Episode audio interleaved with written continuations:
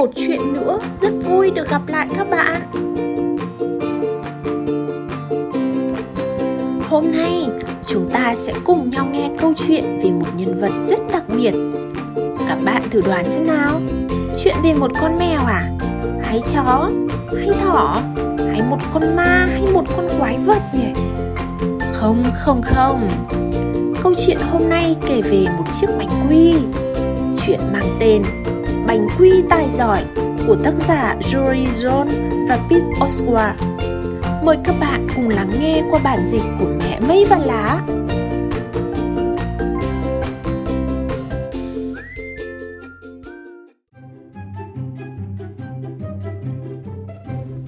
Xin chào, tớ là Bánh Quy. Tớ sống trong một tiệm bánh ở góc đường, nằm bên một dòng sông. Nào, cùng vào đi. Chào mừng bạn đến với ngôi nhà chung của bọn tớ.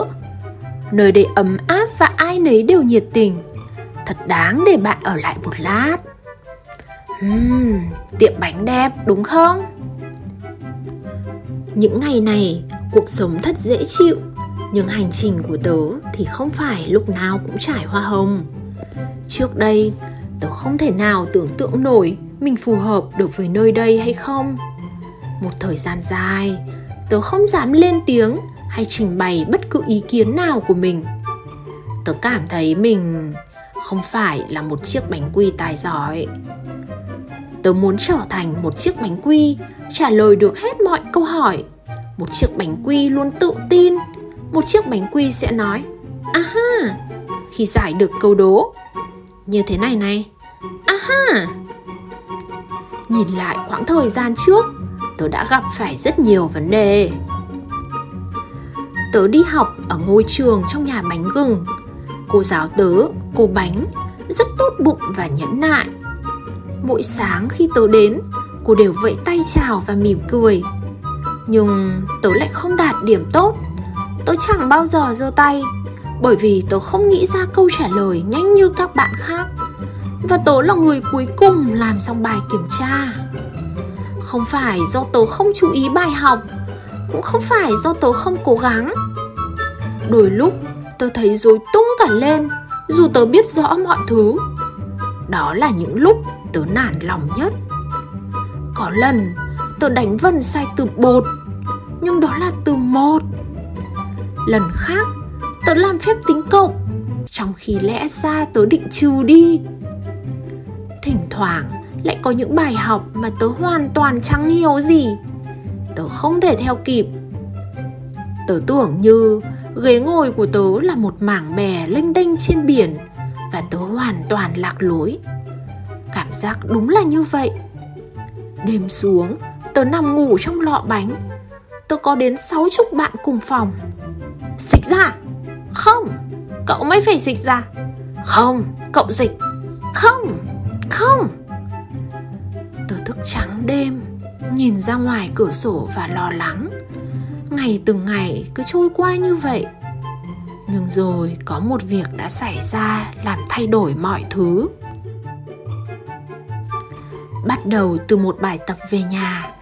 Vào một buổi chiều Cô Bánh nhắc bọn tớ chú ý Và cô thông báo Nhiệm vụ của các em tối nay Đó là hãy làm thứ gì đó thật đặc biệt, độc đáo bất cứ thứ gì mà các em muốn. Và ngày mai, hãy đem nó đến lớp. Chính vậy, không có thêm hướng dẫn nào khác. Cô nháy mắt với tớ khi tớ thu dọn đồ đạc. Tớ lo lắng đến côn cào ruột gan. Tạo ra bất kỳ thứ gì đó ư? Thứ gì đó đặc biệt, độc đáo ư? Hẹn vào ngày mai ư?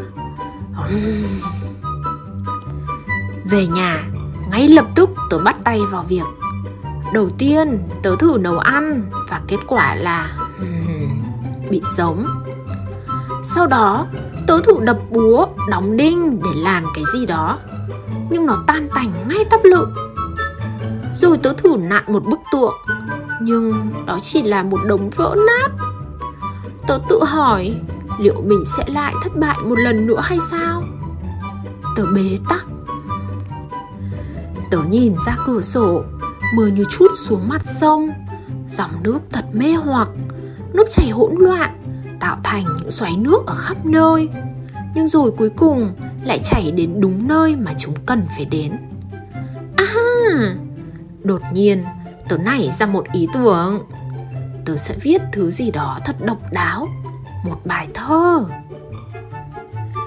Tớ bắt đầu với tiêu đề dựa trên cảm xúc của tớ những ngày qua. Bài thơ những ngày tồi tệ của tôi. Những dòng thơ cứ thế tự nhiên tuôn trào. Tớ viết tớ viết quên cả thời gian. Cả tiếng đồng hồ trôi qua trong chớp mắt. À ha tớ nói khi viết xong. Đêm đó tớ không thể ngủ được. Không phải vì lo lắng mà vì tớ vô cùng phấn khích. Tớ cảm thấy như thể đã đạt được thành tựu gì đó. Tớ thấy mình um, tài giỏi. Ngày hôm sau cô bánh hỏi ai đó có thể sung phong lên bảng chia sẻ về thứ mình đã làm hay không. Một bạn bánh trình bày tác phẩm nghệ thuật sắc đường độc đáo. Một bạn khác trình bày về máy rắc bột tự chế. Cuối cùng cô bánh quay sang tớ và hỏi em có muốn chia sẻ thứ gì đó không? Uhm, tớ hít một hơi. Tớ cảm thấy như sắp bị vỡ nút ra vì áp lực. Nhưng tớ đi thẳng lên trước cả lớp. Bàn tay tớ đang run lên miệng tớ khô khốc. Uhm, tớ nói bằng giọng run rẩy. Bài thơ mang tên những ngày tồi tệ của tôi. Rồi tớ đọc. Tớ nhận thấy vài bạn gật gù ở một số câu thơ nào đó. Có bạn thì cười phá lên ở những câu thơ hài hước khi đọc đến cuối, tôi thấy mình tự tin và thoải mái hơn. Và cuối cùng, tất cả mọi người đều vỗ tay hoan hô.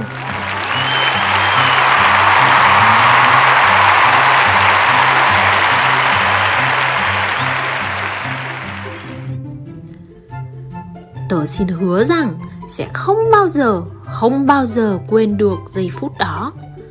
Cô bánh cười rạng rỡ không ai ngoài em có thể viết được bài thơ như vậy. Nó thật sự độc đáo. À tớ đã làm được. Tớ đã làm ra thứ gì đó Và cho cả thế giới biết đến. Uhm, Ít nhất là thế giới của tớ. Cả ngày sau đó như trong mơ Giờ giải lao Tớ lên kế hoạch viết ngay bài thơ tiếp theo.